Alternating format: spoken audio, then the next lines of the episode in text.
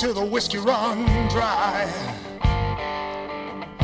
Take your sugar and take your sweets. And welcome everybody to Lunacy Podcast. My name is Tony. I'm here with Dave, David, and Connor. Dave Stevens, David Sterling, Connor Ennis. I am Tony Perbonanzi.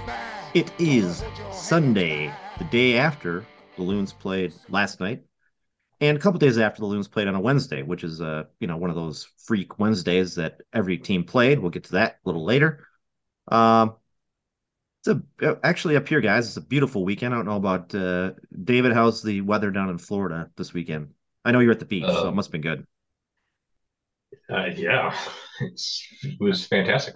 I saw your yeah. picture of the um, the water at uh, what is it, Madeira mm-hmm. Beach or Madeira? Madeira Beach, Beach. yeah, okay. Madeira Beach. Yeah, man, that looked yeah. clean as hell. I, fifteen yards out, look straight down so the water is just above your waist and you can see your feet perfectly. It's incredible. That's awesome. I mean, I it's the best water that I have seen since moving to Florida. How far away just, is that from your uh, house, roughly? Um, that one that's in St. Pete, so it's oh close, two yeah. and a half hours almost. Yeah. Oh, sweet. So oh, Saint Saint Saint Pete's is two and a half hours from Fort Myers. Pretty oh, close, yeah. yeah. You got to go up north. Yeah. So, so yeah. The other thing I was wondering is, so is the I don't know if you'd call it the red tide. I don't know if that's the right term for it, but is that a kind of a non-issue over there right now? Yeah, it's it was early. Now it's not. It's I, I think. Well, I feel like last week there were some low, really low levels of it by us, but it's been pretty much gone now for about a month. Yeah. Good. It was such a nice weekend, David. Down there, you spent uh, some time indoors at the shittiest stadium in all of ML- MLB.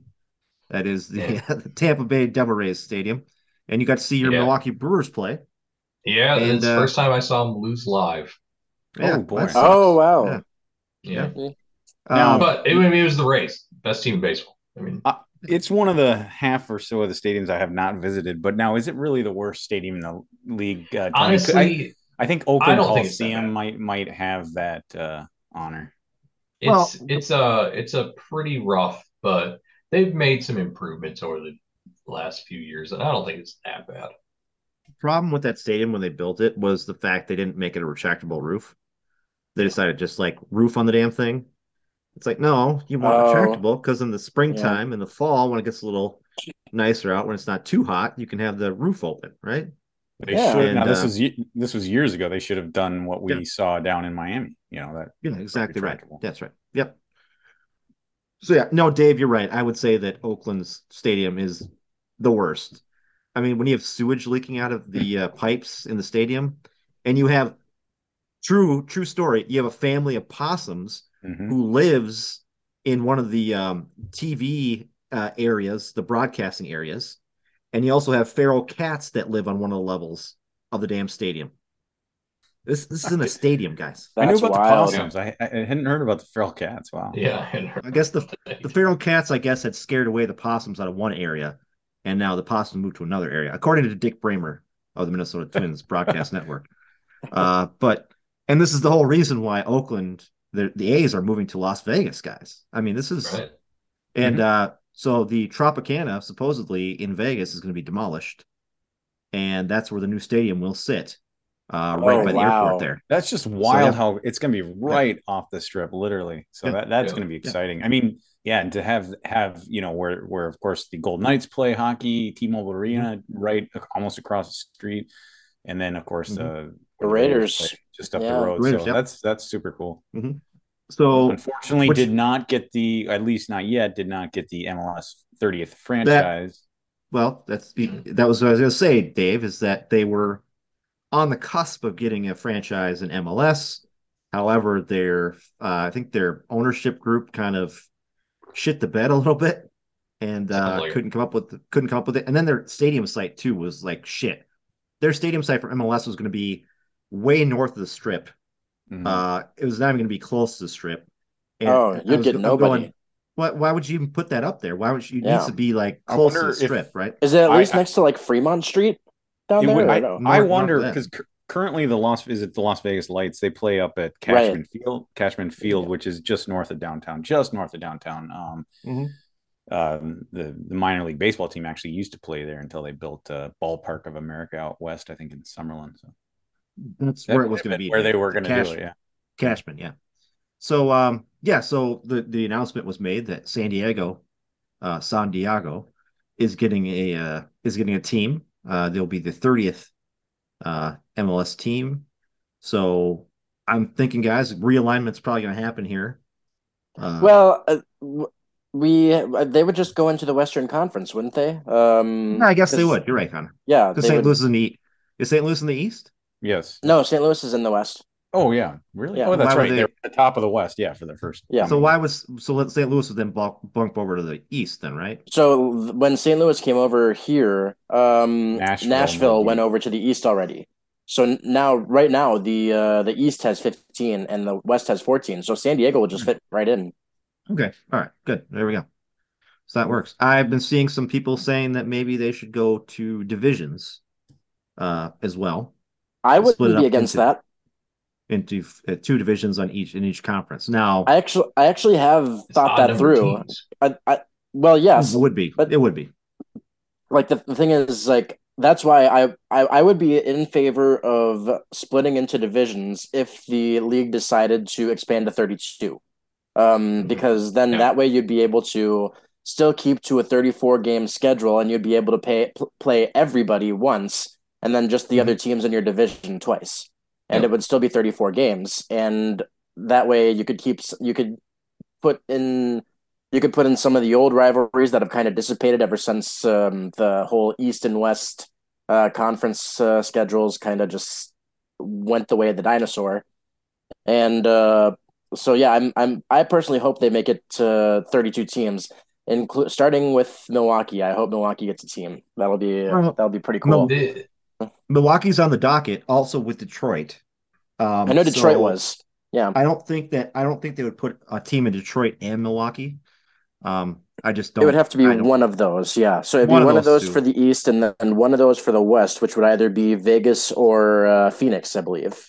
I think yeah, Vegas or Phoenix would be uh, would be in the West, and then Yeah. either Milwaukee or Detroit be in the East.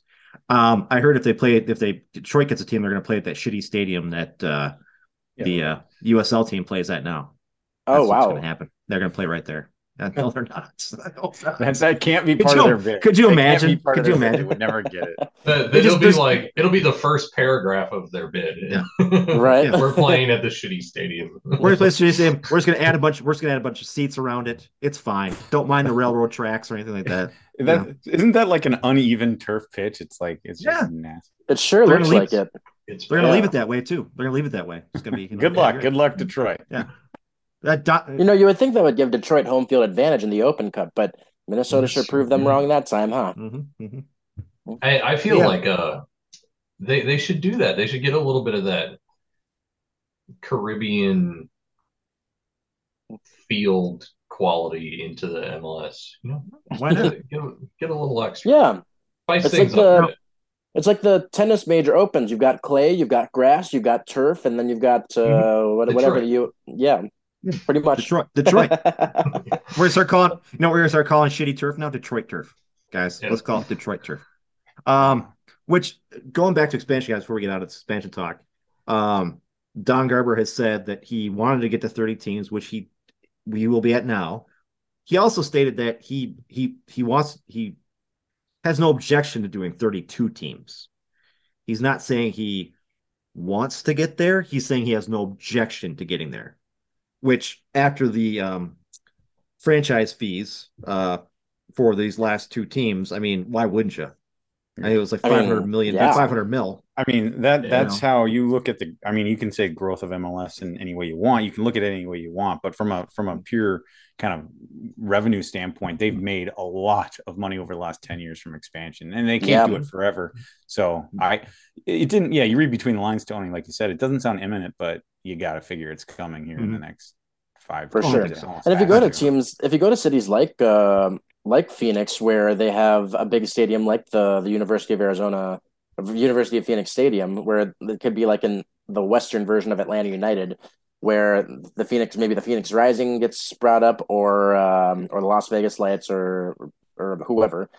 Uh, mm-hmm. maybe yeah. it's even the San Diego Loyal, but um, yeah, if big cities that have a big soccer following like that, that you're bound to make a few million dollars.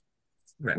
I think I, I really seriously think though, putting it in Vegas uh, was is going to be the next thing because I think they they like that gambling aspect of it. I think you'll get more people down there to gamble on sports, uh, gamble on soccer, um, especially from states that don't have legalized sports betting yet, um, like Minnesota, for Pete's sakes. We do have legal weed here, guys. No, we do have legal weed here now, so we're good. As of, as of yesterday, or yep. what? Uh, yep. well, well at, August at, August first. August first is when it goes they, into offense. Didn't they yeah. just uh, pass it recently though? They did, like two weeks ago, I think. Oh, that one. One or two weeks ago. Yeah. So I'm gonna I'm gonna start uh, growing my plants here because as of August first, I can have my plants growing in my in my house. So there you go. Yeah. Mm. San Diego would be a nice away trip for us. It would be. That'd be. Really, would be. Yeah. Yeah. All right. So let's talk about some Loons news, guys, before we get into the games. Uh, Reynoso came out with a. Uh, oh, that's right, beer. That's some. Sorry. Oh yes, we we got we, we got off track here. Was, well, the expansion you, talk, and then the yeah, you te- you teased it though, Tom. You teased Reynoso, so the expansion talk, and then I teased the Reynoso thing. We'll talk about the Reynoso thing after the beer. So, uh, well, David, since you brought it up, uh, what are you drinking from the land of Florida tonight? Uh, new brewery Ooh. from oh. Sailfish Brewing Company. I have the Fish Whistle American Pale Ale, and uh, it's a really smooth, really smooth pale ale. Can't say a whole lot. I don't have a lot of information on the hops or anything. Um, IBUs have to be incredibly low. Um, I would say that it's with the, the bitterness level or the flavor in general, it's got to be headed more towards a um, West Coast style IPA. I mean, there's a little bit of bitterness. It's a little piney, a little bitey. So I, would say if if anything, it's going to be heading towards that West Coast IPA flavor. Um, but this is, I mean, this is a this is a pale ale. It's only uh, 4.9 percent, really light.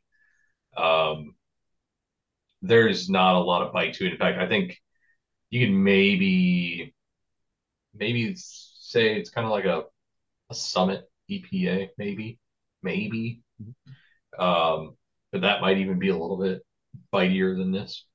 So uh, it's it's pretty good. It's uh this is the, the this is the can. Nice. Yeah. Nice, so, nice looking can there. Yeah, it's out of uh, Fort Pierce, Florida, which is over on the East Coast. All right, fantastic. Uh, Connor, what do you got? What are you drinking tonight there? Um, I'm doing uh, an, a brewery that's an oldie but a goodie. Uh, Utepils. Um, where I've got the Glockel IPA. I think that's how you pronounce it, Glockel or Glocal. Um, it's a Belgian style ale, and uh, it's it says um, it says it got it has some European sourced hops and uh, and some American West Coast varietals. So it's kind of a clash um, a, a, clash of tastes in in my opinion, which uh, you know you could definitely taste the hoppiness. Uh, it's only six point five percent compared to the I think I think last time I had a ten percenter on. Um, but uh, it's it's a little bit more. It's a bit a little bit more light, and uh, it's you know it's a it's a nice kind of run of the mill IPA, right up right up my alley. So it's um it, it, you know it's it's good. I really like it. Um and Utepils, of course, uh, I haven't I haven't been to their tap room in forever, so it was nice to to walk in there and and see what's see what's been going on, and it's still as great as ever. Yeah, they got a great. Uh, like I said that Utepils is a great uh, backyard oh, patio area right by the uh, creek yeah. there, which is yeah. fantastic. Um, yeah, well, great from Utepils, fantastic. Uh, I'll go next because I got something from Eyre Brewing Company. Dave and I once again went up to Eyre yesterday after we had lunch, and, I got their one of their new brews is called "Fuck Yo Couch." That's right, it's called "Fuck Yo Couch," and this is based. This is based. If anybody knows, this is based off the uh, Dave Chappelle show. This is from Charlie Murphy when he talks about uh, Rick James. Rick James goes to uh, I think Eddie Murphy's house and Charlie's there, and Rick gets his muddy boots all over the couch and says "fuck your couch," and so yeah, this is. Uh, That's right. I forgot all about the Rick James sketch. That was yep. that was hilarious. I, I had forgot about that one. In fact, yesterday mm-hmm. I had to ask Tony, what was that reference to again? Mm-hmm. Reference Tony was able yeah. to know it. Yep. So uh yeah, so it's a uh, it's a hazy IPA. It's a New England IPA. It's hazy. It's uh 6.5%, but the IBUs are only at 17. So this bad boy goes down like nothing. Mm-hmm. Um so it's hazy. It's got a little bit, you can say it's a little citrus in it. Uh, the kick is just not there. There's no kick to it because it's, the IBUs are so down. Uh, but the alcohol content is 6.5. It's a good, it's a good beer. Good and a fantastic name. Fuck your couch. Hmm. So uh where did you say it was from? Eyre, that's Eyre. right. Yep. Hmm. So yeah, fantastic. Uh Dave, what I are forgot. you drinking tonight? Oh, go ahead. Well, I'm going to throw you a little curve, Tony, but uh, I uh, I also did pick up a, a crowler from Eyre Brewing. I ended up the Peter Dinklage, but I'm not drinking that here tonight. Um, oh, and by the way, we did uh, run into a couple Loons fan at, at Eyre, so hopefully uh, maybe we have new listeners as well. Shout out to we'll that. See. But uh, anyways, yeah. Curveball. I ended up uh, taking a day trip today down to uh, Mankato. So hmm. not a new brewery oh. for me or for the pod, but it is a new brewery for me. It's going to be a new beer for me as well. So I was down in uh, Mankato, basically went to Minneopa State Park. Um, that was pretty, pretty great actually. And, you know, it's only an hour and 20 minutes or so for me, but uh, yeah, fun day. Had a chance to stop by Mankato Brewery after the way home and uh, ended up having actually had just a pint there on the way back. And I had the uh, Sector Berry. It's a blonde ale. Um, talk about smooth, easy drinking, Tony. Um, this one is as well. It's blonde ale, kind of infused with like uh, raspberry flavor, really smooth. It's only 15 IBU. It's only 5% ABV. Just super refreshing blonde ale in the summer when it's 80 degrees out, like it was today. Just perfect. So I liked it so much. I ended up picking up a crowler of their dark sector, which is basically their sector berry raspberry infused blonde ale with a little blue blue raspberry as well. So it's a blue and raspberry blend and uh, very similar very similar flavor. Just you can just have that hint of uh, blueberry which just i don't know. It adds to it. It gives it a little darker color um, but, um, it's, but it's just so.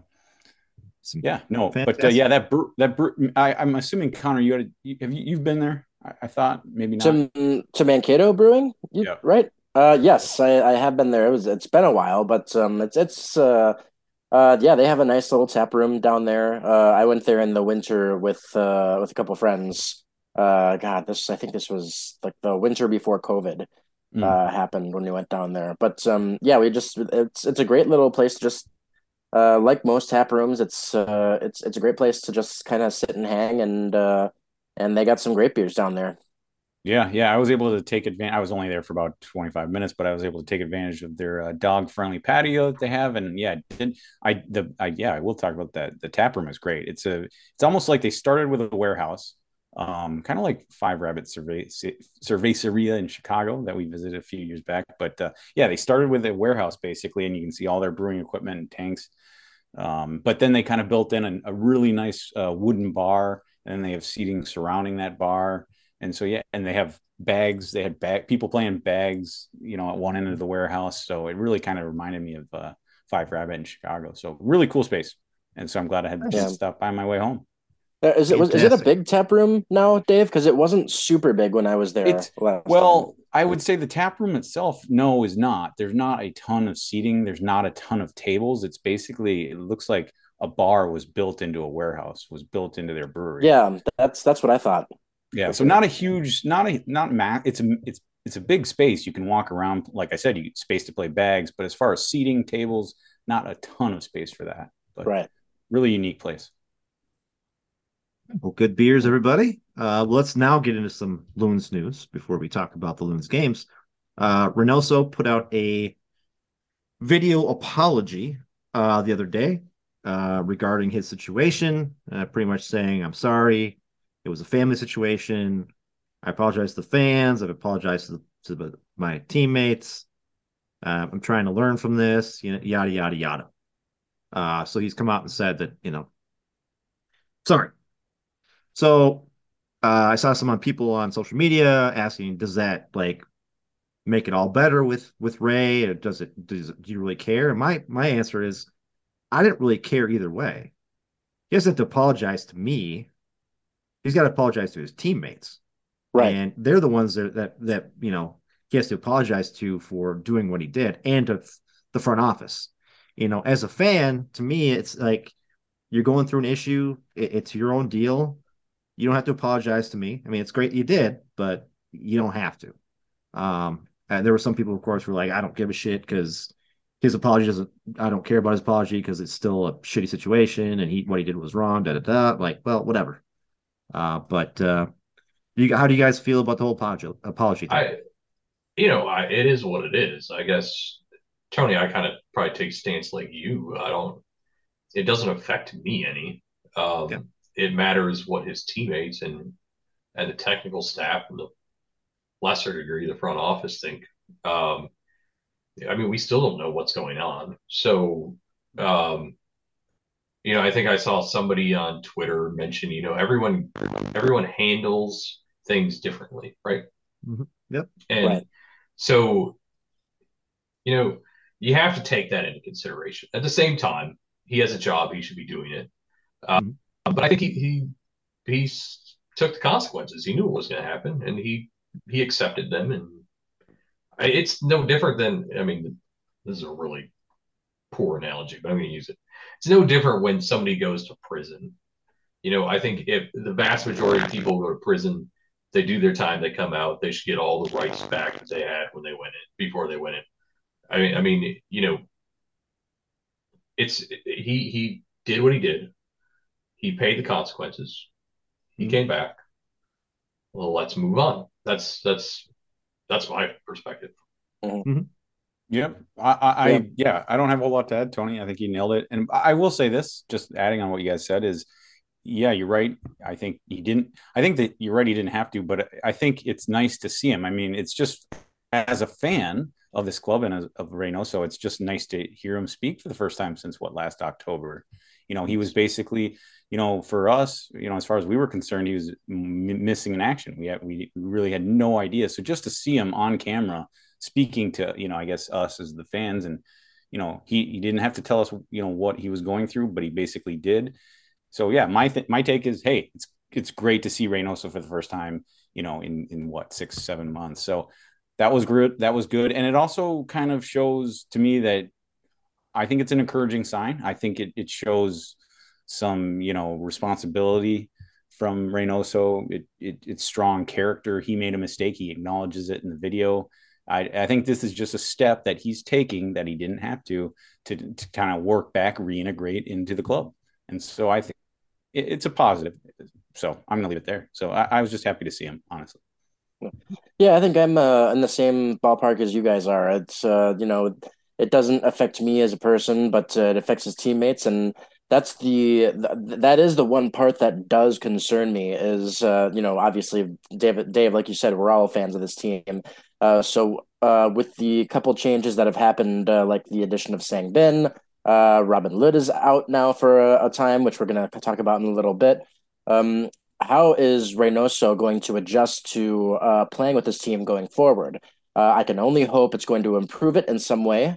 Uh, but um, so, but that's my only concern. Other as for the apology itself, I think uh, Reynoso did his best to um, to explain his situation without giving too many personal details, which of course is his right, uh, and it's his and his it's his life. We uh, it's none of our it's quite frankly none of our business what he went through down in uh, uh down in Argentina. Um, it but when it comes to when it comes to the team, that's when uh that's when it becomes the team's business. Uh, so he came here, he apologized, and let's move on, like you all said. Yeah, you know, I, one thing, one other thing to add, you know, I don't think they would have had him do this apology if if things weren't on the mend with the team with the teammates. You know, Right. I don't think this would even be a discussion if he hadn't met with the teammates, you know, had discussions, open dialogue, and started mending those issues. If there are any, for all we know, we don't we don't know for sure that there are. But um, the other thing is more funnier take. I, I was starting to feel like that M&M Santa Claus commercial where all of a sudden they see each other and they're like, they do, he does exist. They do. Ah. I mean, I, I, was like, when I finally saw him at the game, I was like, oh my God, he actually does exist. Yeah, I mean, it, you know, it was, it was, Dave, like you said, it was nice to see you, see him. Mm-hmm. Yeah. It, and it just, I mean, it, to me, it, it felt genuine that, that he was, he wanted to apologize you know whether he was asked to do this video or not it, it just it seemed it felt very genuine to me that he was genuinely sorry. And we know we don't know but we assume he apologized to his teammates as well. And that's all right. i can do. And the thing is about and the thing is about that dave is whether he uh whether he wanted like you say whether whether he wanted to do this uh apology or not uh even if he didn't want to he's still doing his best to uh should we uh should we say mend that bridge. I, I don't know if that's an actual phrase but um, he's he's doing he's doing his best to rebuild the bridge that he uh that he burned. And you know whether or not he agrees with what he's doing his ultimate goal is to get back in with his team and start playing uh and start playing again. So I, I think um you know hats off to hats off to Reynoso. I hope that this uh, upward trend continues well uh we'll see. Hopefully that uh, hopefully things happen and he gets back on the pitch sooner rather than later because we're going to need him. Because uh, after Wednesday's game, guys, it came out that uh, was it after Wednesday's game was Robin mm. uh, was injured. He has a torn meniscus in his knee, um, which is he's getting surgery on, which means he's probably out for four to eight weeks, if not more. And that's a big blow to us. Even though Robin hasn't scored a goal yet this year, uh, he has been on the pitch like all the time in different positions this year, filling in for people, wow. midfield, uh, strike I mean, everywhere. He's been everywhere again. He's um. So yeah, yeah, he's a steady presence. I mean, mm-hmm. you know, I saw somebody make make light of it that um, you know, well, he hasn't scored any goals. Who cares? And I was like, man, that dude's a steady presence in that midfield. You know, yeah. he's mm-hmm. consistently near 80% passing. He plays, he tracks back on defense really well. It, uh, I mean, and he takes up the space I, he needs to. Yeah. yeah. It, it it wasn't it wasn't that long ago. I mean, wasn't you know Sang Bin's first goal directly you know uh, from you know assisted by Robin Lod fed fed the ball yeah. in. I mean, he hit you touched it. That's it. His passing, his presence. He's extremely important to this game, regardless of where he's playing. He's played right wing, midfield, center, attacking mid. You know, yeah.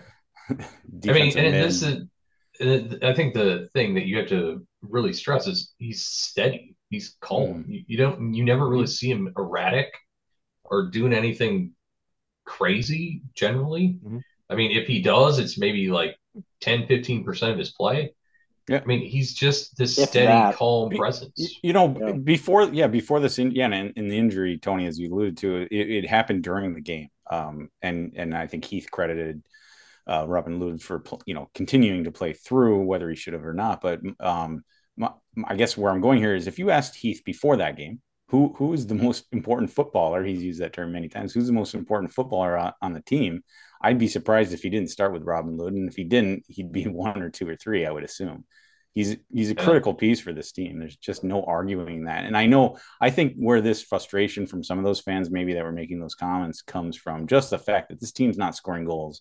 Robin Lod hasn't scored goals. Nobody's scoring goals. So other than I guess yeah. Bongi, Bongi, but uh, yeah, I think that's part of the frustration is oh he's not he has, he's not scoring goals for this team. We don't need him. Well, we know that's not true. I hope most people out there know well, that as well. You know the problem is, and not that we want to go into this con discussion too much.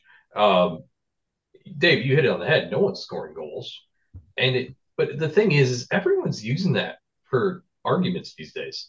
Like, oh, they're not scoring goals. Well, they shouldn't be on the pitch. Oh, they're not scoring goals. We should get rid of them. And it's like, mm-hmm. oh, you know what? What is this? Like, I get it. You know, goals win games, right? But it's not like the goal is the only thing a player should be doing, even in terms yeah. of a forward. It's Absolutely. not their only job. I mean, what is it? it? It's like this instant or immediate gratification thing that's going on where people just need to have like the the goal. They have to have that. They have to have mm-hmm. the score. There's so much more to the game than than yeah. scoring goals. And if you're not scoring goals, it can be so many, so many reasons for why you don't. Yeah, so perfect example. It, it's just bizarre that that comes up at all, and it's just bizarre that people. Yeah, a, per- a perfect that. example of that. I mean, look at what David Beckham did. Arguably one of the most uh, important players on the England squad at the time, but was he scoring goals? No, he he was he. I mean, scoring a little, but yeah. uh, no, he was he was a playmaker. He was the guy who made it possible to score goals. So, and that's what yeah. Robin Lod can be. Yep. Mm-hmm. Yep. Yeah. So it's he's, he's it's going to be rough, especially with the fact that we don't have Rey, as Tony you alluded to. I mean, you know, the the midfield is already a mess. Um, even with players scoring goals from the midfield, it's still a mess. Like I can make argument upon argument why Bongi shouldn't be playing, it shouldn't be starting, even though he's scoring goals. The midfield's a mess, and it has a mm-hmm. lot. I think that leads into why we have three forwards who can't score goals. So to lose Robin Lod now is really painful. Yeah. Yeah. Um, yeah, yeah, and and Tony, and just before we move on, just one last thing is you said forty eight weeks, and I, I don't know a whole lot about this injury. Obviously, it's never happened to me or anybody else that I know, but I, you know, you, this comes up in in the NFL quite a bit, especially running mm-hmm. backs. Um, and to me, just hearing that, hearing what his injury was, requiring surgery. It to me it sounds like eight weeks plus. I mean, from what I've seen in the NFL, but yeah, I was surprised to hear different. four to eight weeks for sure. It's it's I um I I certainly hope it's four to eight weeks, but uh, I, yeah, I'm fairly certain uh, the Twitter account and then UFC News made mm-hmm. a comment that it could actually be as few as a few weeks, like yeah, two three weeks. Oh wow. Yeah. I, I've always thought that meniscus, if, if it required surgery, Dave, I'm with you. I always thought it would be yeah two months minimum.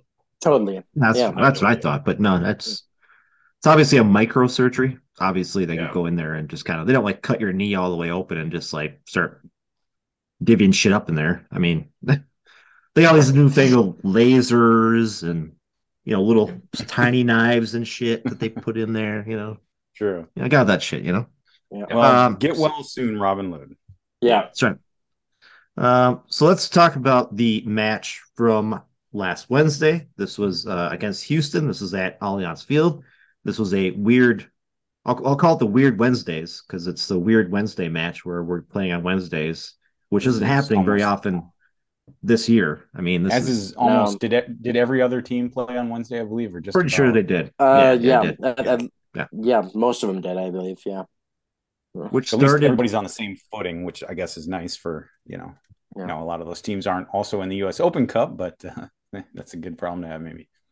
Wednesday was the start of a seven, well, it was a three games in a week for us. Uh, so you had the game against Houston, and of course, last night's game we'll talk about, which is in Portland, and then we go down to Houston on Tuesday night to play the U.S. Open Cup match. Yep. So we have three games in in a week. Um, so going to this game, guys, of course, no Rey because well, Rey's not really technically back yet. We'll be saying um, that for a while, probably. But. Yeah, uh, but uh, we had Amarilla up top, so we left him kind of. We got him up there. We back in our four two three one once again. Um, and we're not going to go in depth in this game, guys, because really all the action happened in the first fifteen minutes, and that was Bongi scoring a goal in the 14th minute. Um, yeah, which which got the uh, fans at Allianz Field up and at them. They're like, fan- fantastic. It, it um, was. I mean, I had to. Um, I had to go back and look at this again and again. It's just, and especially you know as we're talking about it, almost you know half a week ago. Man, that giveaway, that bad. I don't know what the Houston what midfielder was thinking, but it, he was attempting what looks like a had looked like a long, long backwards pass, just really risky in traffic, trying to thread the needle to a teammate backwards and it kind of deflect. Uh, Luis Amarilla was right there. I don't know that he got a piece of it, but I think it was a defender that actually, you know, tried to clear it out, but it you know came right into a streaking uh, Bongi. So you know, credit to Hlongwane, you know, for his run down down the left left hand side of the pitch. But uh, yeah, he was he got into a great position. Just I think it was more luck than anything else. You wouldn't expect that bad turnover. But uh, yeah, credit to Bongi for his finish on that to get that through. Yeah. Seemed like a low little, percentage shot, but he did it. Little uh, little toe, little toe, toe poke yep. to the right of the goalie there, and uh, yeah, it was it was actually Amarilla who started the whole thing. Uh, getting in the face of the defender, and then uh, getting it off to yeah that pressure yeah. Bongi, the pressure, and then that was that was it. And Bongi had it, and and Bongi had two defenders on him, which is yeah. usually in this situation, yeah. he's got two defenders on you, you're not scoring a goal. Well, he somehow got that toe poke around both defenders to the right of the goalie, scored the goal, yeah, I'm, gl- I'm glad also... you mentioned Luis. Yeah, sorry, Tony, but yeah, because it was Luis did have impact on that play. It wasn't just luck there. I mean, he, the defender had no choice because Luis Amaru was coming right onto the ball, and then the defender thought he maybe was he was taking a chance to poke it out wide, hopefully clear it. That did not happen right into Bongi. So, so exciting! Mm. What a way to start the game. Yep. Uh, what a way to start! And then basically, guys, we held on for the rest of the game. Uh, our defense held up. Our goalkeeping held up uh, after our discussion last week about goalkeepers' numbers and how DSC is not doing well and blah blah blah. Well, guess what? He pitches a shutout on Wednesday. Yep. So there you go. Yes, and that's that's important because um, his passing sucks. Mm-hmm. But beyond that, hey, if he's blocking, if he's keeping balls out of the net, it doesn't matter. His pass, his pass, his his passing does suck. David, you are correct. It hasn't uh, always watched, been that way, though. I watched some. I, I watched some bad passing this weekend at my daughter's tournament from the goalies. yeah, I watched goalies who tried to kick the ball and they'd miss the kick. I watched. A, there was actually a goalie on my my daughter's team.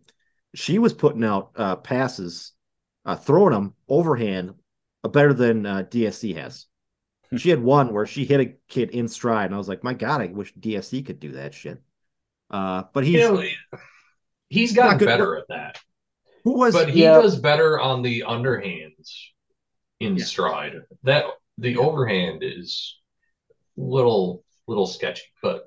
Who was our former goalkeeper in the beginning there? What was his nuts? Remember, he was terrible at distribution too. Shuttleworth. Shuttleworth. Yeah, he was Shuttleworth was terrible at distribution. Terrible at distribution. However, I think I think Dayne's pretty close. yeah. the, the thing the thing with Dayne is that he does well at the major major part of his job. Mm-hmm. Bobby was okay at that part of the job and sucked at distribution. So, I mean, and so David, is is of your opinion that he's kind of been this way since he came on with the team, or yeah, I, I, don't think he's ever going to get a distribution. Um, yeah, and I've I've argued that's why he's never going to be starter for Canada. I I don't, I don't think he can. I, I don't think he's up to that quality. Um, he will, but I he's still young. I mean, he can yeah. still work on it. I mean, also, the, the question yeah. is whether we have people at Minnesota who can actually help him fix this issue because this issue has been an issue since the beginning, and it hasn't changed. In fact, sometimes this season I feel like it's gotten worse. In fact, yeah. this past game last night, he was zero percent in success rate, and usually he's got a couple. I mean, he was zero percent. I'm just happy he doesn't come too far out of his net uh, anymore because he used to do that in the beginning too. Yeah, and it, that's that's true, Connor. He's there are some things that he he was very bad at, like coming off his line, being erratic in his defending that he's gotten much better at. So there are he's working on things. Uh, maybe the distribution's next. I don't know. He's not again. I I, I love DSC. I'm sorry. Yeah. I just you know. Uh, I, I can't see anybody else in, on this team playing as good a goal as he can, um, and he's our goalie for the near for the for foreseeable future. Yeah yeah. until Fred Emming until Fred becomes, you know, the next man up, which is going to be another couple of years at least. Yeah, you know, and so. you know, and again, it's important as I said. The his primary job is to job is to the net. Everything mm-hmm. else you can deal with as long as he's keeping the ball out of the net. Mm-hmm. So he's so, doing that. So we deal with it. Yeah. So and yeah, we, great, great to see the clean sheet. It really was, yeah. especially after yeah. a couple rough games, whether they were all his fault or not. But clean sheet it is. So and and let's not gloss over the fact that uh, they got to sing uh, Wonderwall for the first time in an MLS match game, and I uh, wasn't fucking there. I that oh was the boy. it was the first win at home, uh, and no. it was the first get first home game that I hadn't been to all year, and it was their first win. I wasn't fucking there. I was so at, pissed. At least, at least you were there for the Open Cup match, right? I and, was there for the what, Open you, Cup match. You, you and a hundred, you and 150 other people. Yeah. Yeah. So yeah, you had uh, I'm assuming a close to capacity cl- crowd on. I it was a Wednesday night, but I I watched yeah. it. Obviously, there's a good crowd there on yeah. Wednesday mm-hmm. night even. So yeah, just uh, fun well, to see. And and guys, uh, this begs the question. I'll talk about DSC is that we know that uh, I mean we faced Houston on Wednesday, but now we face them again on Tuesday down in Houston. Um, the last Open Cup game, we put Clint Irwin in goal. Uh, do we do that again, or do we put DSC? I, we're, we're too far up. We're in it too advanced. And let's though, and let's and let's yeah. talk about the fat. Let's talk about the fat I, guys. That I think I everybody knows. Surprised. I think everybody knows. We're going to talk about this game from last night shortly here. Everybody knows we won last night, and it was another shutout by Dayne. So you, you go with the odd hand, Connor. I mean, he's got yeah. two shutouts in a row. You know, go with the odd hand. I, you don't don't fuck with shit. I, I, hundred percent agree that. with. I I one hundred percent agree with you, but it's the Open Cup. I don't know if yeah. uh, I, don't know if so, Keith's gonna take it seriously in, or not. Yeah, in my opinion, he should play Dayne because we're advanced enough. I because, agree. Um, yeah. one, it, honestly, Dayne can play, you know, three games in a week, um, if he had to. But two, we're playing Salt Lake next, and um, I I don't think there's a lot of risk there, as long as our defense continues to play the way it has been. Um, I, I, love, I, I yeah, I, I, love your takes. I, I just, I, I'm kind of, if I had to, if you ask me the question, I, I'm, I would predict Clint Irwin to be in goal. I, I mean, I hope I'm wrong. I really. I mean, today, yeah. to your point though, Irwin is is for sure manageable in that position. Mm-hmm. I, I think Irwin could play in MLS as a starter. He is. I, so, I think I, I, I do think though I'm not disagreeing, Dave, but David, but I agree that I, I, I just think that in that match against um, blanking, but you know the three three Philadelphia, yeah, Philadelphia. You know, I don't know that that game would have gone to extra time with uh, Dayne in that. I just I'm not sure. I'm not convinced that it would have, but but clearly nobody nobody here is arguing that that Clint is better than Dayne. But I just no, that's yeah. why I kind of hope you're right. I hope we see Dayne. I I also yeah. don't I don't agree with you at all on that take, but I, I just think that those goals were not anything to do with the goalkeeper. I think that was tired everything, hmm. in my opinion. Yeah. Can I can I say something about changing no. up lineups? No, changing up changing up lineups before before an Open Cup game. You know, like Adrian Heath likes to do that, and he did that one time. He did this. You know, he took a guy called called named DQ out of the lineup for a game against Atlanta yeah. that we all traveled to, and then that was lost. for the U.S. Open Cup. But right. wasn't there? There was more to that though. I was, like but it, really, there definitely it wasn't was. like there was, but it wasn't like anything bad. It was like his training or something like that. But it was yeah. like, come on. Yeah, I feel like he was he was making a point with Dayne. I mean, I, sorry, with Darwin. Yeah, with DQ. With Darwin.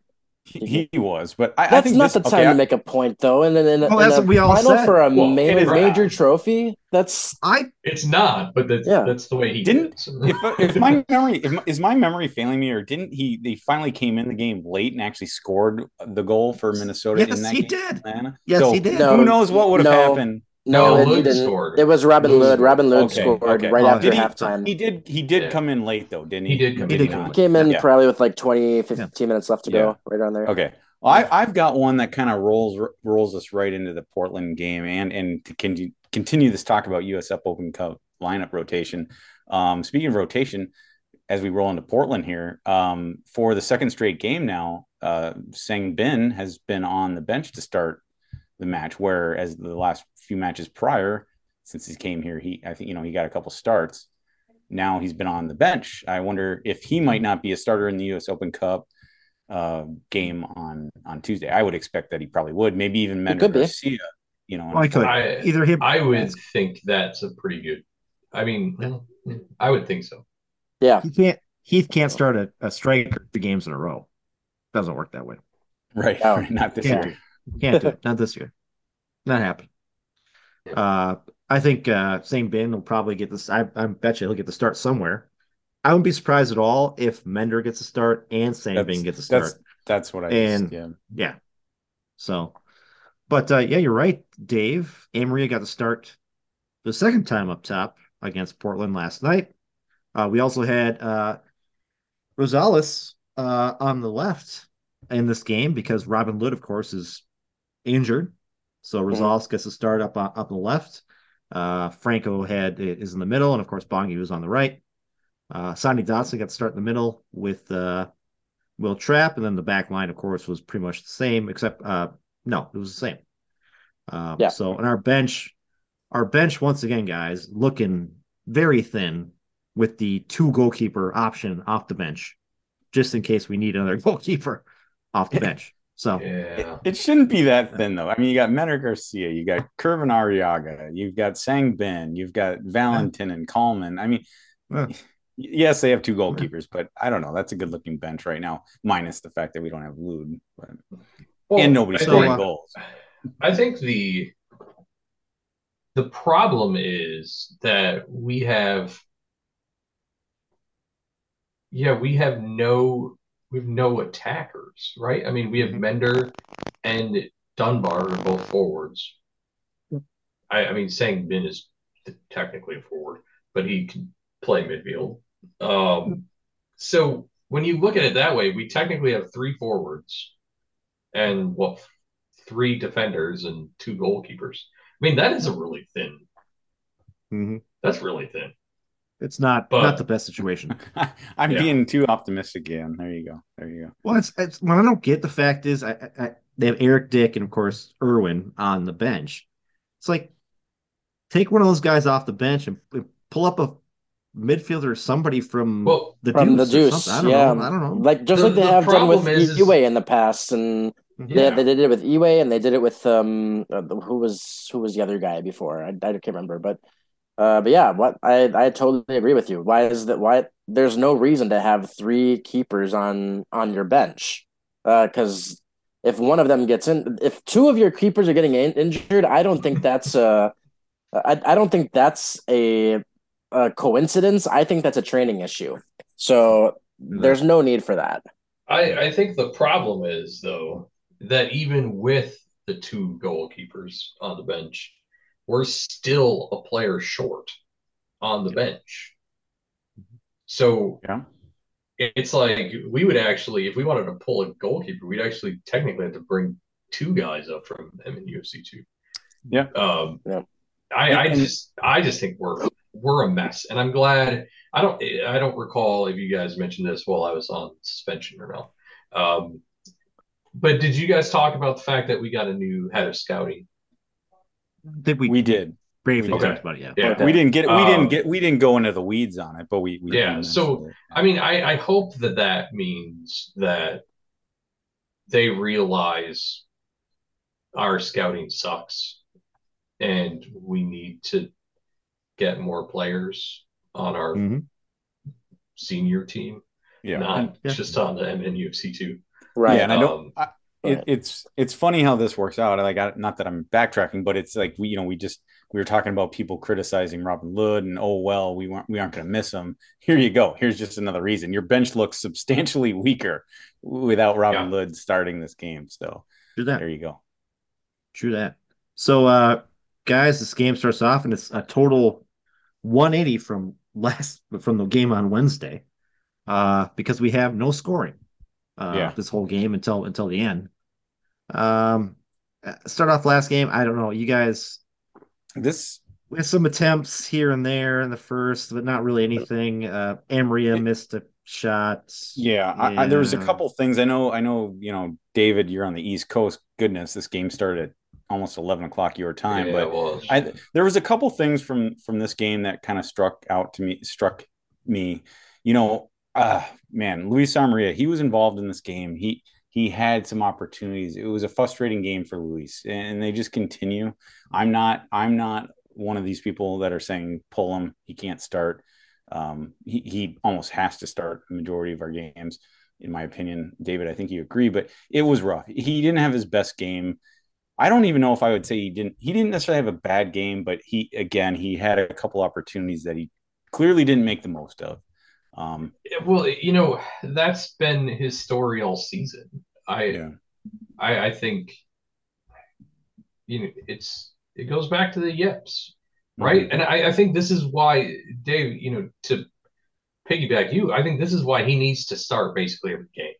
Yeah. You have to just accept the fact that something's not clicking and see if he can work through it. Tony, it, to your point earlier, if you keep rotating through your strikers to see which one's going to fit, fix the problem, you might be ignoring the problem. You might be ignoring the real problem. I mean, it's, I, yeah, I, I think he, yeah. he had a very, he had a poor game. I mean, mm-hmm. he had a good game offensively. He had a poor game when it came to doing yeah the goal story. Yeah, and I don't want right. to beat a dead horse, so I'll, I'll, pivot quickly and say the another thing that, and we'll see what you guys think about this. Uh, uh, the other thing that you know really um, popped for this for this game to me is is Joseph Rosales. He he took advantage of an opportunity here um, last night, and, and I think he made the most of it. He he was yeah he, he was the start, or at least in the, right in the middle of some promising attacks. Of course, Tony, like you mentioned, there was no goal scored until the death, but he was very involved in this game. He looked great. Most of the opportunities, I think, came through Rosales in some way or the other. So he really stepped up when this team needed to, and you know he needs to as well because he has not, you know, obviously started too many uh, games for this club. So that and was issue, really positive for me. And the issue now, he, he had yes, he had a great game from the first half. I watched; he was very active on the attack. He was doing what he needed to do. He had some shots on goal. It was fantastic. He did a great My shot cons- that uh, what's his name blocked. Yeah. yeah. My concern now, guys. My concern now, guys, is the fact that Robin Lod is is injured. Okay. Right. There's no Reynoso. So if you're going to stick Rosales up top, your midfield now is three guys you got three guys rotating. You got Dotson, you got Arriaga, and you got Wil Trapp. Those are your three yeah. defensive midfielders. So we have to be really careful now uh, with injuries, with you know how much they're playing, all that type of stuff, because you have no backup anymore. Lod was your backup. Yeah, that was your guy. Yeah, and, and you know, I not. think I, I think Sang Bin is officially a midfielder at this point. I, I don't yeah. think I think you take him out of the forward um, depth chart and you move him mm-hmm. to the midfield because mm. you're right, Tony. You have no one else in midfield except him, and you're not going to put Mender there. So I, I think you know people calling for uh, change up top. Their their only option is Mender because you put Sang Bin up on top in the starting eleven, and you have no one if something goes wrong in that midfield.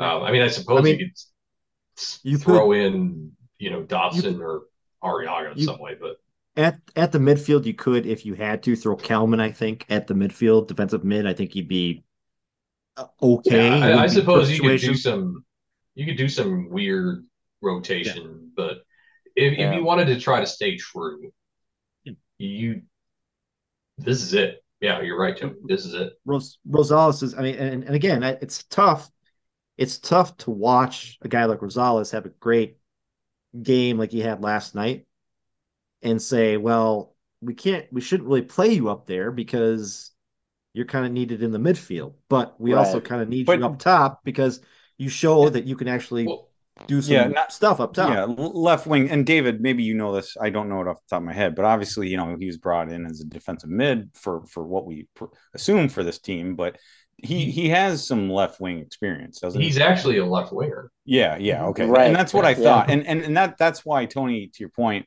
um, I, I, was wondering, you know, he is unfortunately Rosales has not really had an op- had many opportunities for this club. Now we have a need, you know, it, on one of the wings, left wing, or you know, whatever how, how they rotate it. But now we have a need, so now we're seeing him. He's making the most of the opportunity. I think. Yeah, you know, I, I think the the issue was that obviously Franco existed on the left wing, mm-hmm. and he's played time. He spent time in, in defensive midfield um, on the on the left side, I believe, um, and so it made sense to kind of have him back there and use him more sparingly there because Franco has always been pretty good at playing a full 90 generally, or at least 80 so there wasn't a whole lot of need for him on that left wing. So yeah, now he's got the opportunity to actually show what he can do on the left side of midfield, like but, he yeah. did last night. We, I, I, think his passing could be his long passing could be better. He had a few yeah. ugly long passes last night. Um, but then we go we go back to scouting again, David. is that if Rosales is going to be up front now, then you have a you have a deficit the mid defensive midfield. So you should have you should have a veteran in there to cover, right? Right. I mean, yeah. it all it all comes back to how this team was built. Uh, yeah, and you also have I, a problem I, with overcrowding the the depth on the attack too, because you have uh in a perfect world you have Reynoso, you have Lod, you have uh you have Hlongwane, you mm-hmm. have um Dotson who could possibly play up play up there, and now you have Rosales, uh, and now you have to choose between all these players, saying, "Hey, um, it's it can be a good problem to have to have all this talent going up yeah. front, uh, but then of course when you're when you've got an over overage of depth uh, in the in the attacking in, in the attacking half, and then a little bit of a deficit in the defensive mid. Um, yeah, I, I, I don't I forgot where I was going with that. I one anyway, um, uh, any, it's, it's fine. It's fine. I'll, I'll, well, I'll what say, you're saying, we understood. Is, yeah, we understand the, the depth is a bit funky. Um, yes. yeah, I, I think uh, the the big thing is you want the vast majority of managers kind of stick with a single single game plan. They don't rotate out of that game plan too much. Yeah you know, you don't see a lot of four two three ones going to four four, uh, four four two or four three three whatever, and back to four two three one. Mm-hmm. The thing is, is because of that they have a, that they have that philosophy, and so they scout based on that philosophy. Well, that's what we kind of did because Rosales, for instance, he can play in that say six or eight, but then he's meant for that left wing, so he filled two roster. You know, he filled two depth depth spots. The problem with the 4231 is we don't have somebody to fill that 10 spot. So now we're in a situation where our most important role is gone. And so we're trying to feed that most important role or fill that most important role with people who don't really belong there. And it's making our depth chart look bad. I mean, I, I think overall, the scouting, well, quality of scouting is poor but the the scouting in terms of our positional players, it's actually pretty solid. I mean, they they bring in players who can fit into that philosophy. It's just they're not very good. Yeah. Well, very well said, David. That was extremely well said. So, I guess my final point in this game, if you guys want to add things uh, afterwards, great. But my final point is basically, yeah, this game was nil nil until the death. But my, in my opinion, Minnesota played you know, without Robin Lod coming on the road, West Coast, Portland, I think they played a really, really solid game, you know, especially on the mm-hmm. road. I mean, possession was pretty yeah. equal throughout most of the game, especially through the first half, but even most of the game was pretty even. You know, we had Minnesota maybe, I don't know. I think going out at halftime, for example, I think, I mean, it was clear that Minnesota was the better team. Of course, you know, nothing, nothing, you didn't have the final touches that we needed, but Minnesota was a better team going into halftime. Coming out was the same way. I mean, Minnesota played a good game on the road against Portland. And as you know, we all we're going to talk about the really the only minute that mattered in this game in a little bit, but uh, for pretty much 95 minutes, this team mm-hmm. played well, in my opinion. And yeah. I think we Tony and I, we talked about this yesterday. Uh, actually, Minnesota does have a winning record versus Portland overall. Obviously, we had they success do. in the Open Cup and and, mm-hmm. regular season. In MLS play, they have the advantage. Not so much recently. I think we had that four four draw last year at Allianz, and then they beat yep. us at in Portland. So not so much recently, but overall, we have had success with this team. The, the, the fans that we ran into a year pointed that out to us, kind of made us feel a little more optimistic. Uh, I think Tony, but just a good game on the road. And so by the end of this game, last, you know, 15, 20 minutes as we approached midnight uh, Central Standard Time, I, I was yes. just, I was feeling pretty good, but I was still. You know, from what we've seen, I was just, come on, let's hang on, let's hang on, let's hang on, let's get that point on the road. And I would have been happy with that at this point, I think based on how the team played. Well, let's let's talk about this final goal, guys, because this is I mean, of course, everybody knows Bongi scored the winning goal, and he scored both winners now. The winner uh, from Wednesday and the back. winner now back to back. Uh, this goal was a little bit uh, well, it wasn't it wasn't a defensive breakdown. It was a little bit, but not too much. Uh, he had it outside the box, came in, kicked it around. A couple guys got the left corner, scored the goal. It's one of those shots that usually doesn't happen. I mean, it, it looked like it shouldn't have happened. Am I right? I mean, well, it, yeah. it looks like he didn't get defenders a, a, should have been on him. Well, the, the defenders were just kind of standing in front of him. They weren't they were pressuring lax, him lax, at it, all. Lackadaisical defending. It, I don't think it got a deflection. Maybe the goalkeeper was blocked, but I mean, you have to mm-hmm. credit Bongi for for his shot. I mean, there's no doubt about for it. Sure. He, he, he, fool, he, at the very least, it looked like the goalkeeper reacted late. So maybe he was fooled, maybe he was blocked. But I mean, he put it in a great spot. I mean, it, it hit the back of the net in the back corner of the net. But Tony, I just want to back up and make just one point this literally had that was the last kick of the game for all intents and pers- purposes. It basically was. I think Portland kicked it off and maybe somebody else touched it, but it was essentially the last kick of the game for Bongi. But and that's why it was so unexpected. I know Connor, you and I were awake to see it live, but mm. at that point in the game, I thought the game was over. I genuinely believed, okay, they're going to blow the whistle any second. You could see Heath yeah. calling for them to blow the whistle. So I was just mm-hmm. ready. I was, you know, it was in Portland's half, so I was, you know, happy. Okay, this game is going to end in a draw. I'm going to be happy. But I, I here's where I'm going. You got to give Mender Garcia some credit because he could have taken that ball to the corner. He could have taken the time, this game would have been over. But credit Mender Garcia, you know, he t- instead of just going to the corner, he takes his ball, he dribbles, makes the move, gets the ball out wide. I think it really all starts with Mender. He's the reason this goal was scored.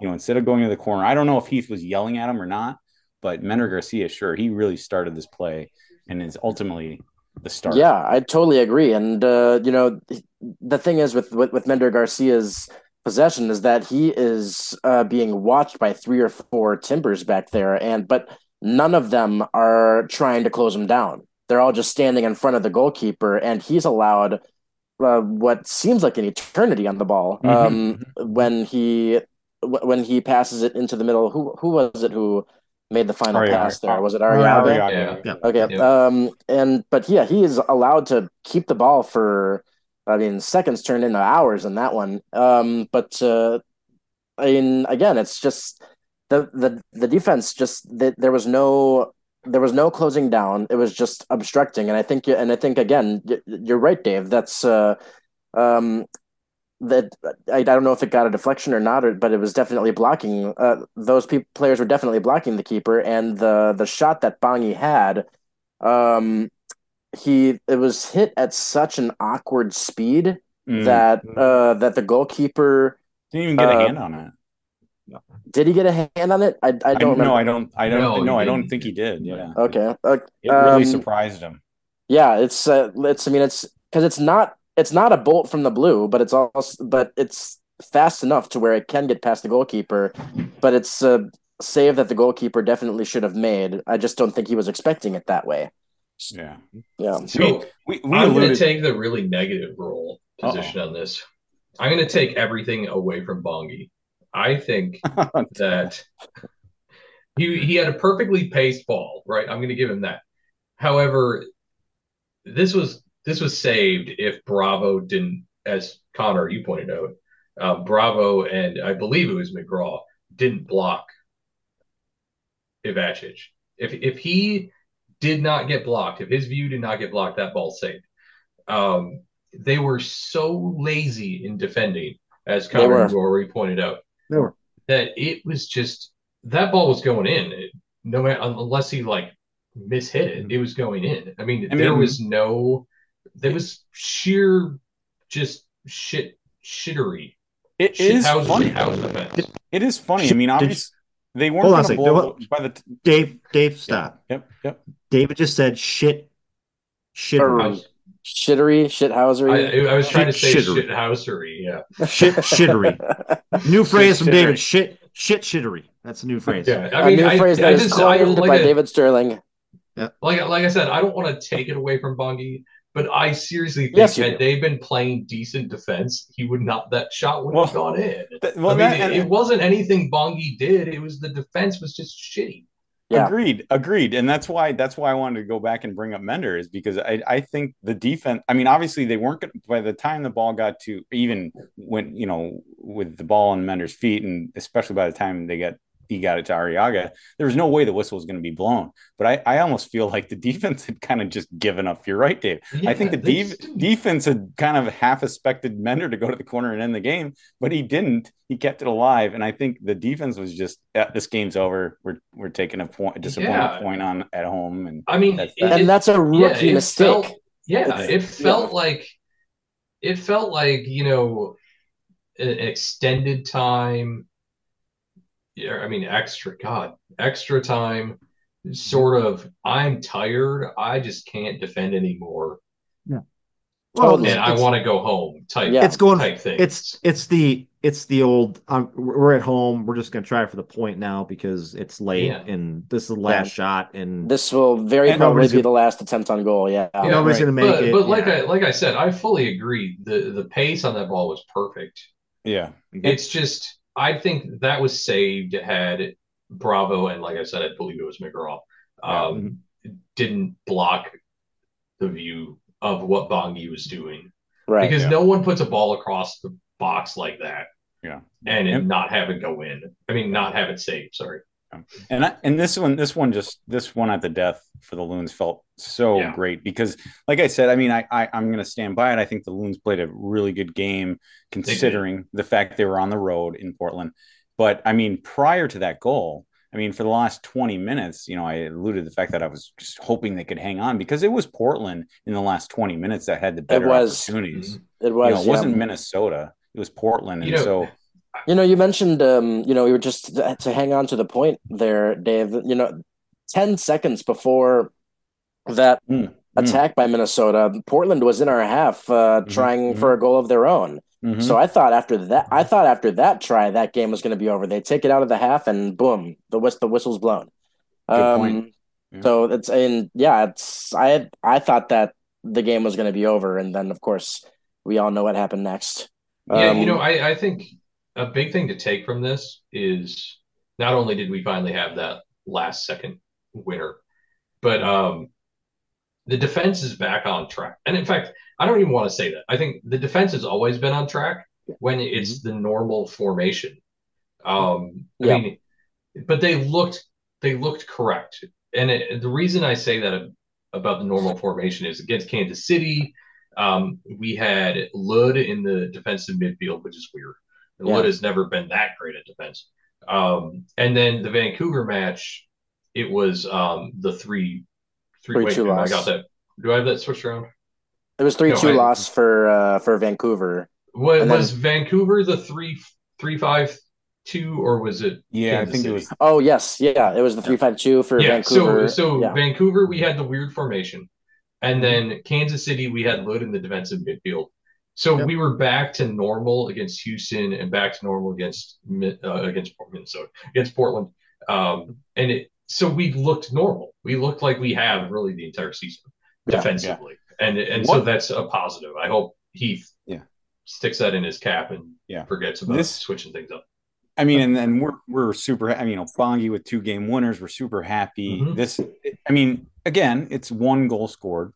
Two wins though, what a difference three days can make. I mean, what? Mm-hmm. How would this team yeah. be looking without that six points gained in the last three days, four days? Not good. Yeah. So much be- needed. Before we go move on, guys, uh, three things at when this goal happened. Three great things when this goal happened. One, you get the Callum Williams calls because Callum was on the game last mm-hmm. night. That's right. So you get yeah. so you get the long water, you know that whole the whole situation, the score. Then after the score, they they they they go over. The camera goes over to the uh, United fans in the stands. The probably ten people who made the trip to Portland. Right. so there's like ten people like in the corner. Shout out to those guys cheering out in the corner. And then top it off, Bongi gets a yellow card for excessive celebration for taking his, shirt, his off, shirt off. Took his shirt off. The, that's right. Running yeah. around the field, the pitch, I, DSC's. Did, it's on yeah. that on that point, Tony. I don't want to interview three uh, things, but on that point, it was kind of funny. Like he, Bongi was so excited. You can see even uh, see at one point the referee kind of gave him a pat on the back. He's like, well, you know, felt like he was saying, "Well done, son. Well done." But well done. Yeah, yeah. It's a yellow card. And it's whatever. It's a yellow card. Who gives a yeah. shit, right? Well, yeah. well but, done. Uh, Here's your yellow card. Well, yeah. done. Here's your yellow card. Here you go, sir. Uh, so yeah, I had to say that those, those three things after that during that goal just made it incredible, right? I mean, that's just the, of course, Callum making the call. It just brings you back to every game he called for the last, you know, six years. Yeah, six years. Um, we got- called the one on back, Houston back to too. back. Yeah, it was back to back. he was back to back Houston. Yeah, exactly Yeah. right. But hearing him call a game winner, you know, Callum, you guys know this. We've watched him for how many years? When it gets to the end of the match, his he gets a lot more like amped up. Excitable, he for gets sure. Oh, yeah, Excitable. yeah. And I think especially with the loons, I think there's an extra level to it. I don't know if anybody else can tell, but I think when he's calling loons games now for Apple, he gets a little bit. He's not supposed to be, but I think he gets a little You- bit excited. you 'cause can- You can't team. help it though, you, man. you, you Like, can't. You, yeah. Connor, you, yeah, you can't. You can't help it. And I, but I mean, I'm gonna get. Yeah, I just want to give a shout out to Apple TV, Apple TV in general. I, I, I really, I think their broadcasts are top notch. Certainly, the video quality is a step Mhm. above what we saw on Bally's, you know, last without year, a doubt. year- years prior. So that's for me the biggest thing. But I mean, these announcing teams that they put together, I, I really, really enjoy it. As much as I miss Mhm. having Cal and Kyndra call every single one of our games, you know, I, I really, I'm enjoying the the broadcast this year. So. Yeah, Uh, for sure. Also What's your wanna say third one- thing, Tony? Because your first thing That was, my that was my those were my three things. Callum, the Callum. uh the, the shot The of the shot of the fans, and Oh, okay, then okay, Bongi with the yellow card. Gotcha. Uh, I just want to mention that one person here uh, called uh, the right score for the game against me. Portland, and his name is Tony. It's me. Oh, Tony, nice. Oh, Yeah. look at that. nice. no, job. Do actually, you have the not. scores? no, I did Oh. not. Holy shit! I Boo thought I did. earns. Boo No, earns. I score. I I called the one 0 loss to Portland. Okay. Holy shit! I Oh, did. fine. Oh, you got the gotcha. scoreline right, but you're 180. That's way up. You're way up. Yeah. I think. Yeah. I think. I, I. I'm ashamed to say I also predicted a loss. I can't remember if it was one or nothing or two nothing, but. uh Uh, you I- guys predicted. You both predicted a two 0 loss. You and David predicted Okay. a two 0 And then I think. Yeah. I think. I think against Oh, I Houston. forgot to pred- predict last I believe I pred- I predicted a win against Houston, but I was off did. on the score. I think I said You were 2-0 two- You two 0 on the score, Dave. I was two one on the score to lose to win, and uh, All right. Downer now on. David was a one one draw against Houston. So From now on, Well until Rey until Rey is playing a full ninety, I'm not predicting the Loons to score more than one goal. Just kidding. Well, I will. You know I will. You know I will. That, No, I that will. isn't a terribly. That's not terribly unsafe. Right. right. Yeah. I don't like being safe though. I like being optimistic. good, good seg, good segue. By the way, let's, let's make predictions, guys. We have two games coming up here. Yeah, With another game week of two Tuesday. games. Yeah. We have a game Tuesday in Houston. That's the Open Cup match. If, and I say if we are victorious in this match, we would then move on to play the winner of uh, uh, Austin and Chicago, and we would go to either Austin or Chicago. So that would be interesting, uh, Mhm. especially with Chicago. And then, of course, we have the match next Saturday night. That is against RSL. That is at home. Connor, you'll be at that match, I'm sure. I will not. Oh, you I'm won't- you will not. I just told out. us. Yeah. I will be guess what's in gonna- Wisconsin. What uh, I'll be there in spirit, but I will be in Wisconsin with my family that next weekend. And if and if they if they win again, Connor, you miss another Wonderwall singing. Are you gonna be? I'm gonna this? be. Oh my goodness! I mean, I'm. I'm just. It makes it all the more important that I went to that U.S. Open Cup match Yeah. against Philadelphia, Yeah. and God, what what are the odds? Well, you missed. You know, you missed last week's podcast because you were doing uh, garage sale prep. Okay, correction. I was roped into garage garage sale prep. There was. You you you wanted to do it. You wanted to. I know. You I did. can't. I can't lie. I, I was quite OCD about it. Do you guys Yeah, make some I good money on that? Hopefully. Um, we uh, yeah yeah we we made a good that we we got a team of like six of us that all put together some stuff. So our Oh, our backyard was full. Hmm. Um, but uh, each of us um, each of each party each party probably made about uh, two to three hundred dollars right around there. Yeah. Nice. Uh, well, fantastic for you. Yeah. We our garage sales in a couple weeks, so I'll let you guys know how that goes for us. Uh, but let's uh, go round robin, guys. Uh, let's predict when I in your turn predict both matches at the same time. Okay. So Connor, we'll start All with right. you. Prediction for the Houston Minnesota U.S. Open Cup match. All right. Uh, well, I do think we're a better team than Houston. Um, and I think uh, that now that our defense is kind of back on track, back on track, I think that we can once again go down to Houston and win. Um, so I'm going to I'm I'm gonna guess a two one win Minnesota. Um, I think that I mean, obviously it all depends on whether Heath uh, decides to play the regular lineup in in U.S. Open Cup play. Uh, but mm-hmm. uh, I'm going to go optimistic. I'm going to go two one win, and uh, i will go one better. I think we go to Austin after that, not to Chicago, to Austin. And then uh, the RSL match, which you will be missing because you're going to be in Wisconsin. Yes. Um, you know, there's a there's a good tradition behind that actually, because this is not the first home match I have missed over Memorial Day weekend. Uh, every uh, no uh, no Memorial Day match that I have been in Wisconsin for uh, has ever resulted in a loss. So I am gonna go. So again, it's against RSL. RSL's not having a great season. I'm gonna, I'm, I'm gonna make it. I'm gonna make it a three 0 win. I, I think. Oh. I think we blow them away. All right. Fair enough. I see that. I see that look, David. I see that look. well, hold the phone. The drinky look. David, the last couple podcasts on Sundays, you've been drinking before the podcast. exactly. Pre parting. Mister, this... Mister, oh, Mister, oh, I forgot we have a podcast. I'm like five wines in, you know. Yeah. Jiminy Christmas. I mean, I know I should have I should have just screenshotted that and just showed you it when it actually happens next weekend. Why don't you all take right, it a step uh, further than Connor and say that Reynoso is going to score all three of those goals? oh, there you go. Which we, which we know I he won't probably that, won't. He I won't go that far. I don't. I don't yeah, think Reynoso is going to play. No, but uh, no, no, no, but no, I think, yeah. Right, uh, Dave. What about your predictions for the next? Week? Um, this this one's tough. So obviously Minnesota took care, care of business against Houston on Wednesday, but this is going to be a different club. We're in Houston. I mean, obviously Hector Herrera and, and Bassi, who were not available last, you know, last week as we talk, will be available for that US Open Cup. Now, that's not to say they'll start, but like, you know, you guys were referencing, you know, as we get deeper into this tournament, you'd expect to see, you know, a top flight lineup.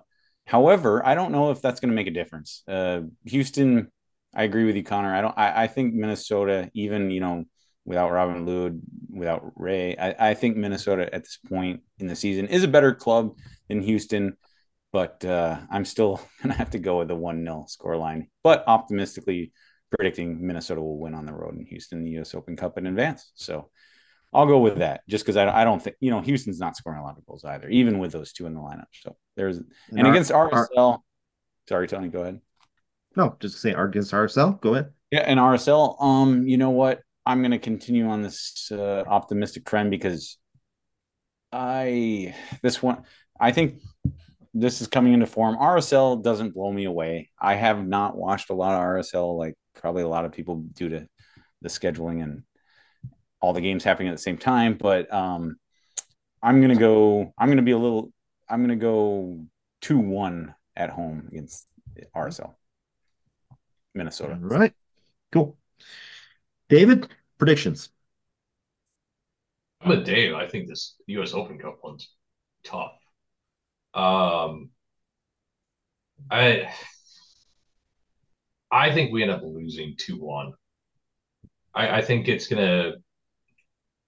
Yeah, I, I think Houston's gonna have scoring. We'll come back, but we're gonna let one, whether it's extra time or something. It's just not going to go I'll, our way. I'll tell you what, uh, Dave. David started jumping. I'll tell you what, though. If if you're right and they lose the game at Houston on Tuesday, I I hope it's in regular time though. I hope they don't have to go, yeah, you know, extra and, and just to so lose too. the game. Boy, yeah, um, yeah, I'm going to go two one loss. Um, uh, Salt Lake, however, at home, I, am not going to not to go all delusional like Connor did, but um, you know, Salt Lake's shockingly, has, well, maybe not shockingly, um, has played better on the road than we have at home.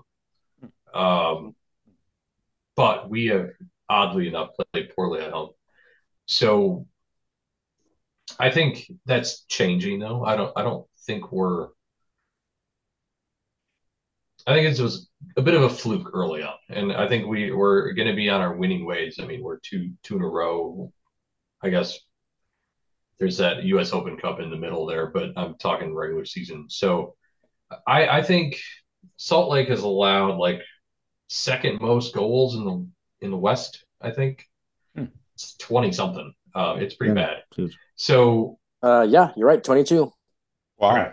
Yep. So I'm going to go, I, I'll go 2 0. 2 0 Minnesota.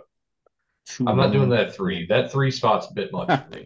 That, that would be a, uh, a new high for the year. Yeah. Too too Mhm. rich for my blood. Oh no, am I wrong? Did they score three? They, well, they technically scored- did score three, but it took scored three. extra time. Yeah. Right. regular, Yeah. yeah. but regular MLS season, I guess. Yes, yes, Yeah. it would. Yeah. Yeah. All right, I'm gonna go. See against Houston. I see a. Hmm, it's tough. Yeah, as you're right, it's tough. Um, I'm gonna go with a two-one win. Uh, with Houston, I'm gonna go with Connor on that one. Uh, I just see the, I see this winning streak continuing. I just see us having a. These last two matches have been, especially this last match, has I think built us up a little bit. So Well, and, and look at this club over the last literally two, uh, you know year and a half now. They have been a streaky club. They'll lose. Mhm. They you know, really have. Yeah. They'll go through these stretches where they're lo- they can't seem to win, and then they'll go through stretches equally as long where they can't seem to lose. So yeah, it goes both ways, and maybe what, that we're going to see that again. Uh, against RSL, I I'm gonna go with uh, David on this one. I, I think it, I see a two two nil win on this one too. I just think RSL's like gonna give up at least two goals. Uh, Connors is a little bit off with the three, but it's it's potent the potential's I mean, there, I hope he's not. Yeah. I hope he's not. But especially if they get on him early. I think they'll kind of they'll kind of just back off and they'll be crazy. So Yeah. yeah, yeah to be fair So- the, like the the one game one of the few one of the games that i did miss uh when i was in wisconsin for memorial day was against rsl uh that ended up being a 1-1 draw but that was probably like that i think that was two years ago now Ah. Um boy, yeah. boy. Right. I mean, I might have to think about going to the RSL match in Connor's place. I mean, I have to yeah. do it out. yeah Um, so yeah, we'll see, guys, what happens with the balloons. Uh, hopefully the winning streak continues. Um, we'll see, and uh, we'll, we'll see also how the Ronaldo thing works out when he comes back. I'm hoping at least in a like two weeks. I'm hoping we get him back in this lineup. So we'll see. Uh, Connor, you got some uh, soccer history for us? i got a little sure right, cool. Um, we're gonna go. We're gonna switch over to May here because for some reason I was on April last time. Uh, May twenty first. So we're gonna go move back to May fourteenth. Oh, I've got a lot. Okay, so we've got May fourteenth, nineteen seventy eight, when Kicks get a win, uh, one 0 away at the Detroit Express. That was. That. They still pl- they still play on the same field, by the way. They still Yes, play on the same soccer field. That explains 1970. so much. Sorry, sorry. Um, there was uh, okay, and now then we'll go with May fifteenth, nineteen ninety nine, when the Thunder win one 0 at the Sacramento Geckos. So that that's a new one. There. All right. Uh, the day, the very day after that, the Thunder won at the San Francisco Bay Seals one 0 That makes sense. That does make sense. I think it's a, sense. I think it's a funny, funny name, but yeah. Yep. Uh, okay, and we'll go with we'll we'll do one more. How about that? Uh, oh, okay. So apparently, before they were the St. Louis Steamers, they were the St. Louis Stars. Uh, Kicks won two 0 at verse against the seven against the St. Louis Stars in nineteen seventy six, May nineteenth. Nice. Nice. All right. All right. Fantastic. Yeah, Put the stars in there. I think in 76, a lot of teams went with like the stars and the, it was the bicentennial. so Yeah. everybody's like, you know, all that bullshit. Yeah. I'm sure the, all the uniforms had like stars and stripes on them for everybody. It was like a crazy time. for right? sure. I mean, you remember all the all those uh uniforms that were being played in the indoor soccer league? They had Oh, a whole bunch of crazy designs on them. yeah. yeah. Yeah. Definitely. Well, thanks, Connor, for that uh, Minnesota soccer history. Uh, before we go, guys, I have one funny story to talk about. This comes out of Germany, uh, where our friend where our friend Johnny is from. Uh, by the way, I did we didn't mention this last uh, podcast. Uh, well, I think we mentioned that Johnny had gone to Germany, and he was at uh, the Frankfurt, uh, the, Store. the the club club store, and uh, do the their their striker was there. What's his nuts? Uh, can't think of the guy's name. Uh, Yeah. I, mm, Oh, spacing. Yeah, I'm he's a spacing. striker.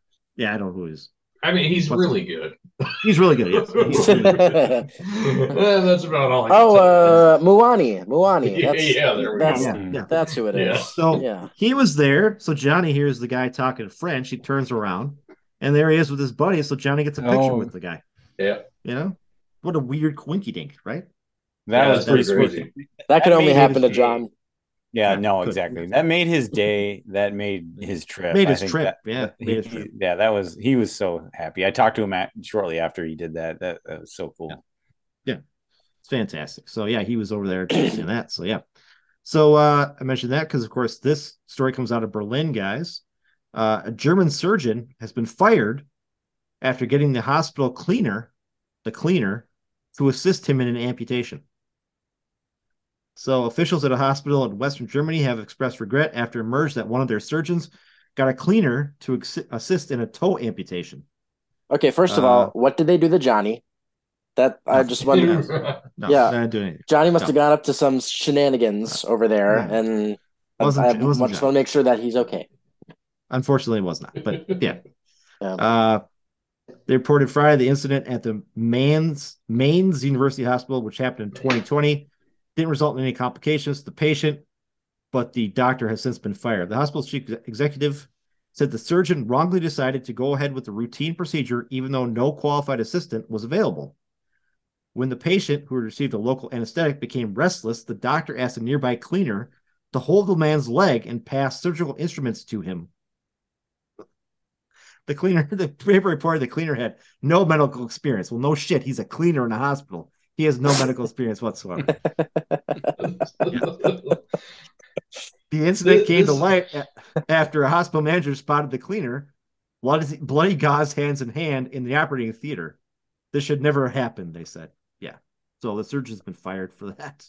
So, So- first of all, why did the? I mean, if the surgeon was looking to get away from this with with this, why would he not wait until the manager was away from the hospital to go ahead with Well, this?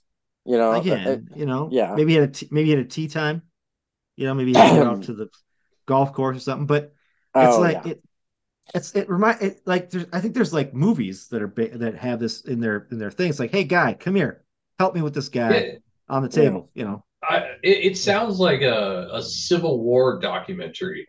yeah. You know, like it was just anybody who's there, they grab Yeah. his leg while I saw off his Yeah. saw it off at the knee. Yes. You know, give me a hand over here. an Just episode of Scrubs or something. yeah, exactly. yeah, Right. right. It's like, but in real life, in real life, you can't do that. You can't have somebody who's not like an actual medical person help with the surgery. I mean, it just doesn't work that way, right? Why did the I mean- medical? why did why did the cleaner say yes? I wonder. Well, like, I'm, sh- but okay, Connor, think about it from the perspective of the cleaner, right? You're a mm-hmm. low grade guy at the hospital. Okay, doctors there are pretty much gods. You know, they can do whatever the fuck they want to. And Sure. the cleaner guy probably thought, like, I just got to do what this guy says, otherwise, I could lose my job. You know, so he just did it. I, or he could have been just know, like, "This is my time to shine." I think I should. Right. It should have been a surgeon all Yeah. along. Yeah. Yeah. you know, or maybe it was he or she felt, you know, very benevolent and thought, hey, you know, this is my opportunity to do something that's going to Mhm. help a person. Yeah. I can think But of a fi- lot of other things you could do, but yeah, you know, At, at the very least, at the very least, it'd be a nice conversation topic for Yeah. for both those people. Yeah, exactly right. Well, now the surgeon the surgeon doesn't have a job anymore, so I mean that's Hmm. that's a problem. It's Well, yeah, it's- shocking. So it's I just mean, a think about- conversation topic, not a nice conversation Well, topic. and think about Yeah. think about it as a surgeon, right? You're going to get another job, and they pull up your file, like, well, it looks good. You oh, you're great here. Well, it looks like you asked a cleaner to help with an amputation. Can you talk to me about what happened in this situation? I mean, seriously, it's going to come up. Oh man, gonna come up. It's on your record now, yeah, dumbass. I mean, you know, maybe this was a uh, if you're gonna go out, go out big situation. yeah, yeah, it could be. I mean, Uh, maybe this He was- guy, this surgeon, was done, and he was like, you know what, in a blaze of I'm gonna- glory. I'm gonna make a wave. Yeah, Yeah. I could He's never like, imagine going out that way at a job, but Mhm. I mean, man, more power to you if that's your Yeah. plan. Yeah. It, finally, before we get out of here, guys, the other thing too is think about the patient. I mean, the patient's sitting there going, "Eh, "This is the cleaning." he- the guy's probably mopping the floor outside of the of the office, yeah. and the surgeon's like, "Yeah, come in here." And you're as a patient, you're like, "Is is he supposed to be in here? Yeah. Should he be doing anything in this area?" You know, He's probably got like a a utility shirt with Hans Yeah. written sewing Right. Yeah. on a patch. yeah. Did he wash his That hands the- beforehand? Yeah. That's not a I'd thing. be- Did he wash his hands? Did he scrub in? Did he scrub in? Did he scrub in? We need to know. if he scrub in? Yeah. I, I think I'd be more uh more confident in that doctor from uh, I think it was the T-Mobile commercial where he's just Mhm. like kind of ha ha about his surgical routine. He's just like, "You nervous?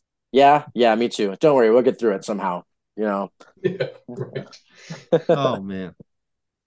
So yeah, it's just some crazy, crazy shit going on, guys. Crazy shit. Yeah. Uh, before we get out of here, guys, anything you guys want to talk about? Con- Connor had one thing to say, I believe, about the yeah, Connor, go ahead. You- Oh, yes. Yeah, yeah. Yeah, yeah. Um, welcome to the U.S. men's national team, Folarin Balogun. B- Balogan? Yes. Ba- Balogan? Balogan? Balogan? Mhm. Um, Uh, I think it's Balogan. Um, and uh, he's making he's making waves down he's he's making waves down in uh, the French league right now. We um he's a young guy, a number uh, in, in the number nine spot that we've uh, that the U.S. has needed for quite a while. Need. Yeah, uh, that yeah, definitely this position that we've most needed over the years. Um, and again, a young guy. So I'm, uh, I think that might be the last missing piece in order for the U.S. to become a real contender in the World Cup. Um, so obviously the World Cup's still only still over th- uh over three years away, but um, I'm I'm excited.